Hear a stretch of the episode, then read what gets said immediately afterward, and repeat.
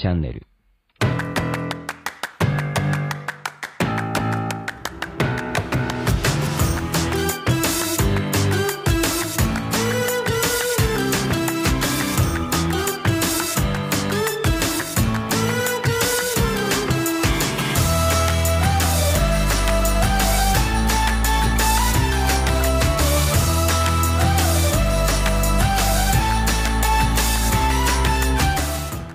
こんにちは、ブロークンレディオ大海です。この番組は日本の福祉を可愛くしたいをコンセプトに活動している私が、企業やものづくりのことなど日々の自虐ネタ満載でお届けする音声コンテンツ、壊れたラジオブロークンレディオ。それじゃあスタートします。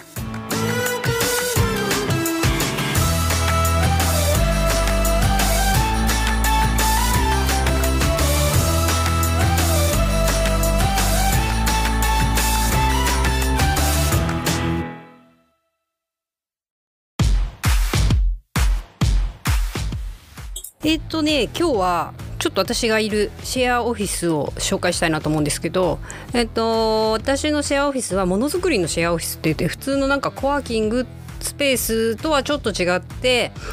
ちょっとこう機械がオフィスの中にいろいろあるんですよね。その機械はレーザーカッターって分かりますかね。レーザープリンターではないですよ。レーザーカッターはね、アクリルをこう切ったりキーホルダーを作るとか、 MDF っていうなんか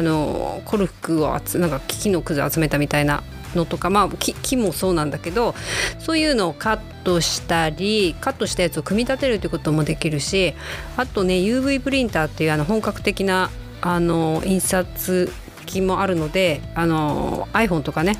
スマホのケースももちろん作れるし、あとねカッティングブロッター、カッティングマシンか、小さいやつなんだけども、壁とかにこうロゴみたいなサインとかつけれるので、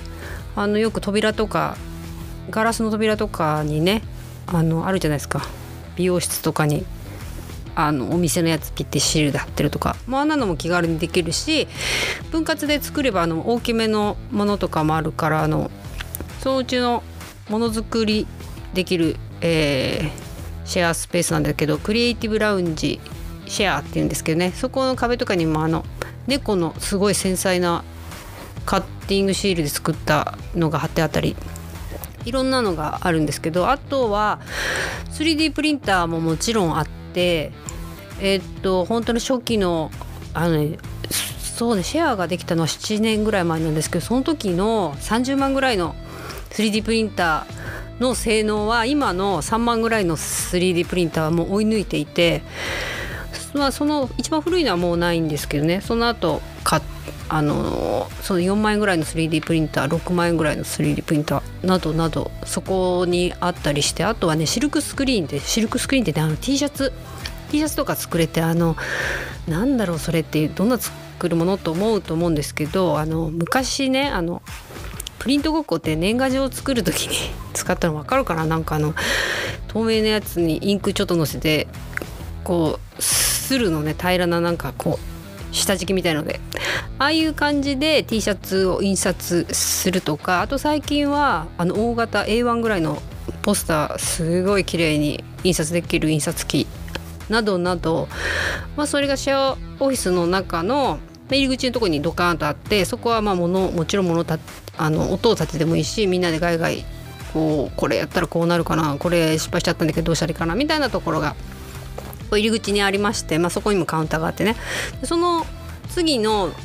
奥に行く部屋になると、こう静かに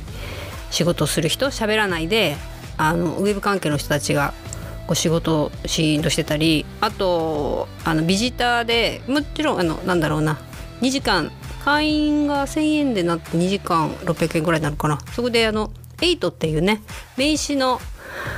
スキャンしに来る人たち、結構サラリーマンの人多いですね。名刺袋にガサッと持ってきたら、それ1000枚ぐらいあるんじゃないのみたいなのね、ずっとスキャンして、で名刺もういらないんでスキャンしてね、いくという8ね、私も使ってるけどめちゃくちゃ便利ですよね。もうさっと写真もらった時交換した時に写真撮っておくと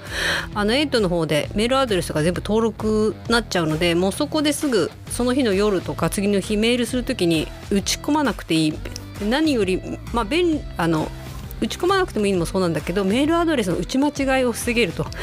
自分でね手入力でメールアドレス打ったらちょっと心配なんね、いつもねこれちゃんと打たさってるかなみたいな。打たさってるって言わないのかな、打たさってるって北海道弁ちゃんと打ってるかなっていう表現かなそんな感じで、それがね真ん中の部屋で、もうちょっと奥に行くと私がこう利用してるスペースなんだけど、ソファーがあって、それは住所利用とかしていい1年契約とかね2年契約の人たちが入ってて、みんな毎日そこに来るわけではないのでフリーアドレスっていうかみんな好きなとこに座って好きなこう仕事をしつつ、会話もあり情報交換というか、みんな事業主なのでそんな話をしたりするっていうスペースで、それをちょっとね右側に行くとレッスンスペースって言って、いろんなものづくりオフィスなので作っている人たちのお教室やってますね。カービングとか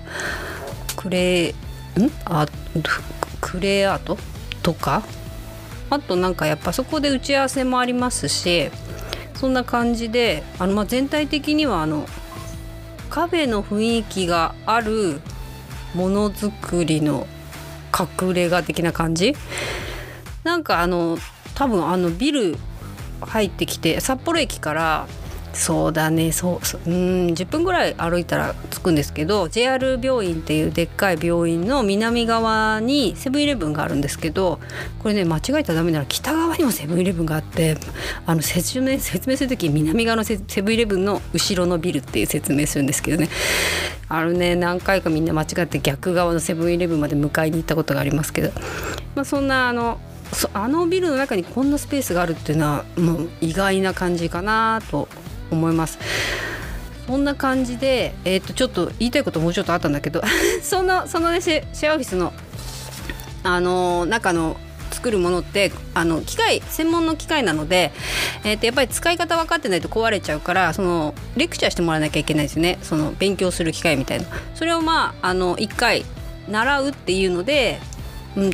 4,000円払って習って、その後は30分いくらで貸してもらうんですけど、それをまとめて習えるような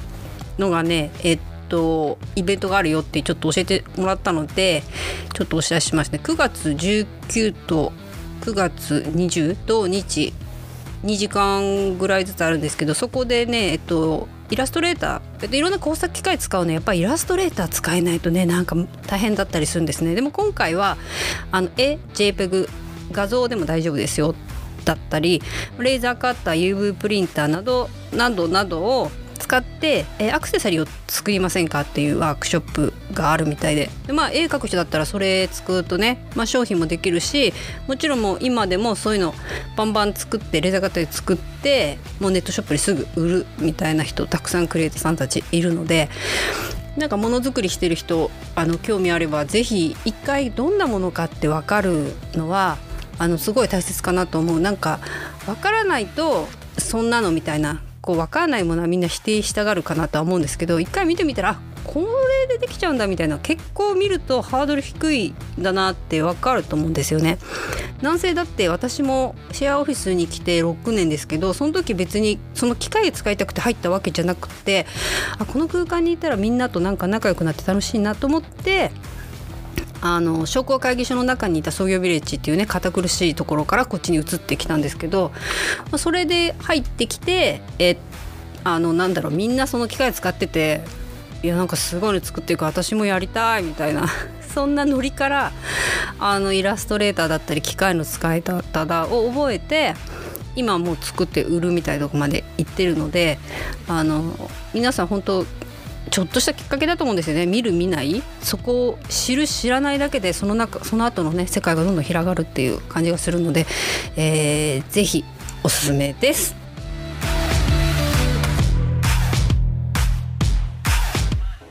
そんな感じでちょっとあれですよ。私のおすすめシェアオフィス、あまりにもいつもこのものづくりのシェアオフィスを勧めるので、そこの社長なんですかとかスタッフなんですかって言われるけど、本当にただスペースを書いてる会員、一会員みたいな、2年契約で契約してる、ただのそんな人なんですでもね、本当そこで知り合った仲間たちとは本当講師ともにいろんなところへ行って、遊びじゃないんですけどね、仕事をしながら楽しみながらみんなで、見学とか、共通の話題も多いですし、大変なこともね、本当に多かったりする、その共有する仲間なので大切だなと思ってます。私の大切にしてる場所ですね。そんな感じで皆さんにもちょっとね来てもらえたらなと思います。それじゃあまたね。